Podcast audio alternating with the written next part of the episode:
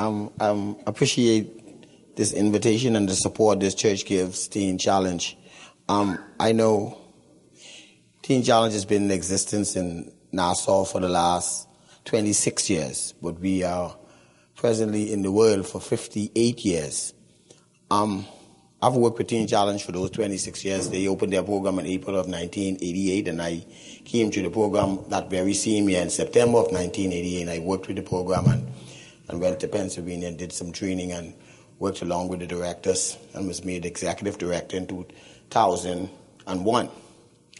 Um, to give you a real update on what we're doing now, um, you know, normally Teen Challenge was provided rehabilitation living one year residential treatment, and then a halfway house for those persons. It was mainly called a transitional home that most of the young men we found out that them coming through our program and going back into society was like a culture shock to them because of the environment they came from. Most of them fall prey back to their antisocial behaviors. So we provided a bridge between them and normal society. We encourage them to go back to school and get a trade or go to college and what's not. But we, I've noticed in the last six years there's been a change in the persons who have been experimenting with drugs and a lot of young men who have been charged with very serious crimes in our country. And at the ages range between 13 and 25, you'll find presently they have about close to 250 young men under 20 now on death row charged with murder. Um, that's a very serious problem. And we found that a lot of the drug culture has changed. Most of the young men and young women who are experimenting with drugs are not the chronic drug addict that you'll see walking the street, probably eating out the garbage begging you for a dollar. These not those type of young men. These people are functioning drug addicts. They live within a particular area that they live. They don't come out of the area. Most of them are, been, are involved in gangs. Most of them sell drugs. Most of them are poly drug users. They, they're using anything from marijuana to alcohol and you know, I don't know if you know the most popular drug out now is something they call lean.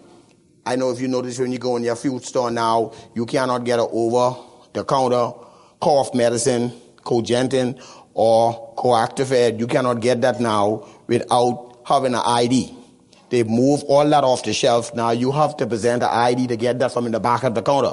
You could have walked right to any food store and picked that up off the counter because a lot of young men are mixing that with, with soda, with Sprite, and they're drinking it. And it's a very, very serious drug. It numbs the body. And then we really know they, they're popping Molly. That's the new pill a lot of these young men, and we get ecstasy that a lot of them, and I know you're quite familiar with the BD, which has not really been tested yet to find out what really, what is the components behind this cheap cigarette that a lot of young men are addicted to. And you'll find that 99.9 of all the young men that are involved in crime are also drug addicts. So we did a pilot program where um, young men that are charged with petty crimes like stealing, vandalism, resisting arrest, causing harm, assault. Um, I would go to the courts and plead with the magistrates for them and say, well, listen, um, rather than sending this young man to prison who was probably under the influence of drugs, why don't you put the case off and send him to me for six months? We run two, we had three and apparently we had three, three clinics, one at Teen Challenge in Marshall Road, and we run another one on Blue Hill Road. For these young men, once I appeal to the judge to, to, to um, put their case off and give them six months to, to get counseling, I also will have to ask what area they live in. Because you cannot take a young man that lives in Camp Road, who's in part of this, I don't know, I don't want to call any names because you know what I mean, Pastor Angel? I don't want to call any gang name to get myself in no problems, but there's a notorious gang in this country that is taking turf. It's a foreign gang that is down here now, and they're recruiting a lot of these young men. And so I'll have to ask, what gang are you affiliated with? And depends on the gang, I'll have to place him to a standard that is close to where he live. You know, you know, we know we go and we preach, you don't join gangs. It's not like that. A young man is not initiated into a gang. You are born in a gang based on where you live. If you live in a particular area and the gang run that area, you're automatically in that gang. You don't, it's not like they ask you, you don't have a choice.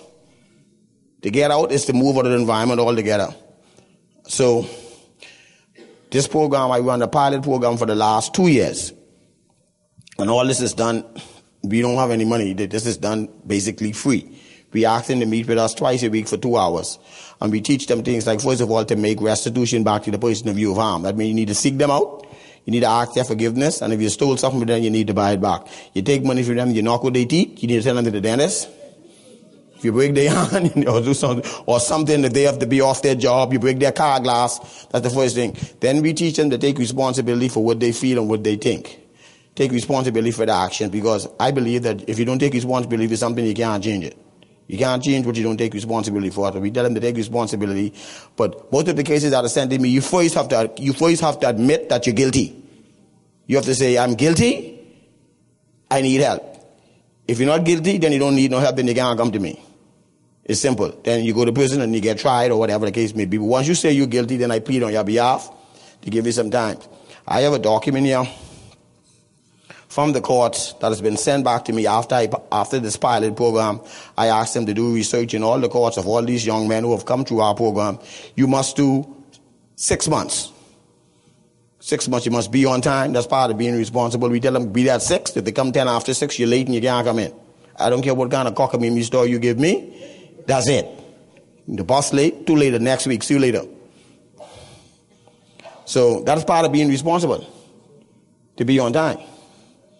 So we've gotten a report back from the court, and I don't know if it's just to do with our program. It may be a part of the pie, but this this document states that none of the young men of the and I have all the names of the 215 young men in our pilot program has not reoffended.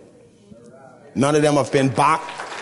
That don't mean they do some other things. They might not get catch. I don't know, but I'm saying none of them has reoffended.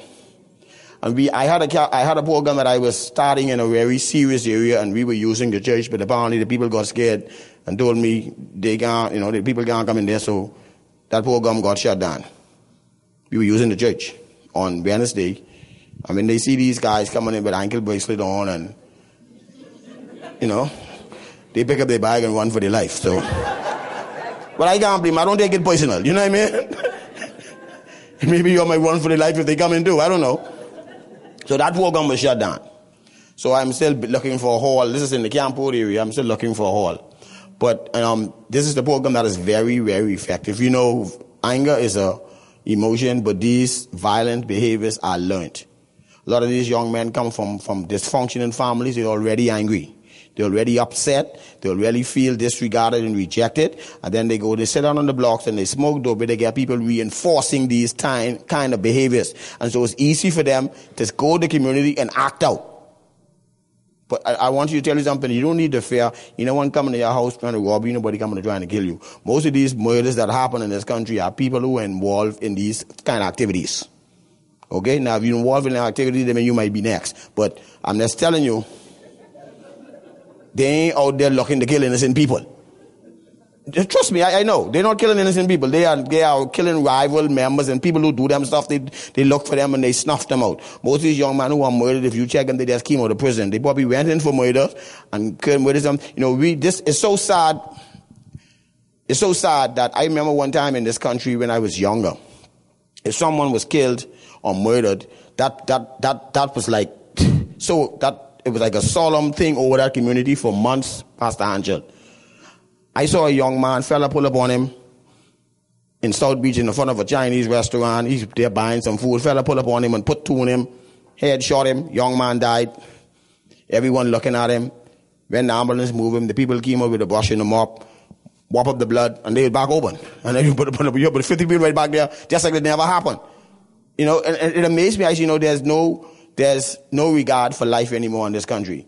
I'm a missionary from Nassau to Nassau. And I looked at this picture right here and I say, you know something? You know, yes, Jesus did say go into all the world. And I believe for missionaries to go in other countries. But I believe there's some worlds right within our own world that we haven't tapped into yet. There's the drug world. There's the prostitution world. There's, there, there's, there's a world of abuse. There's a world of, of, of, hunger.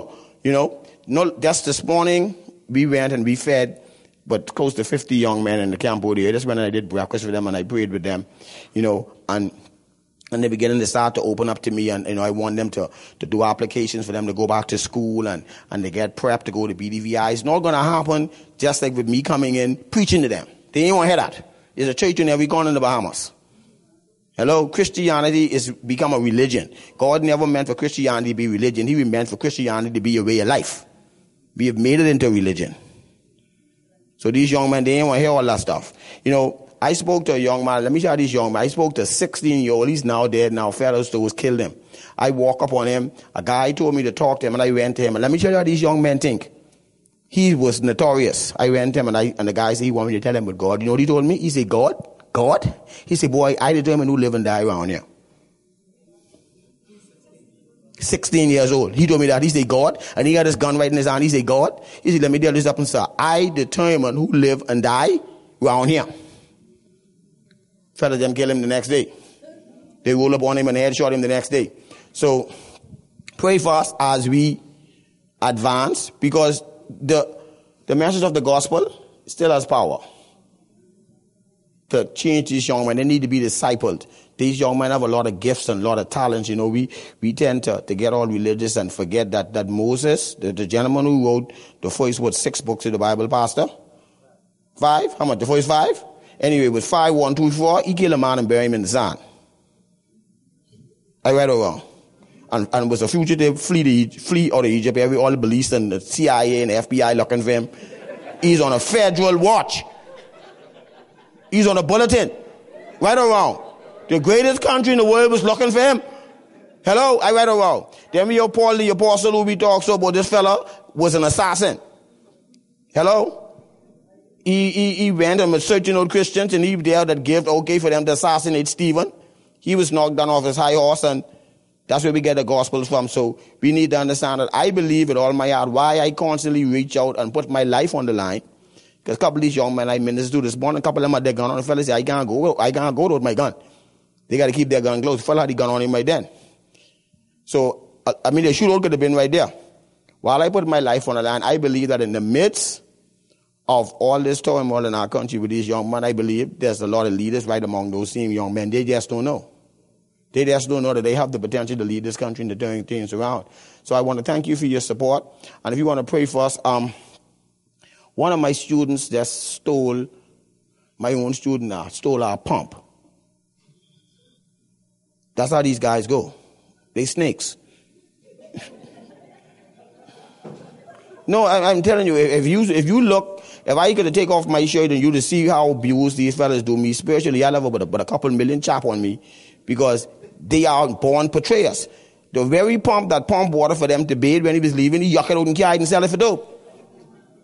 These, these are selfish people, but you gotta forgive them. So right now we don't have a pump. Hello?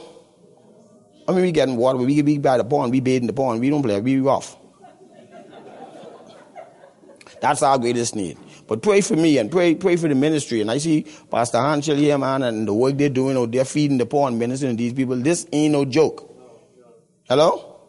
This this on this boots on the ground. This where Robert hit the road. Okay? Thank you very much.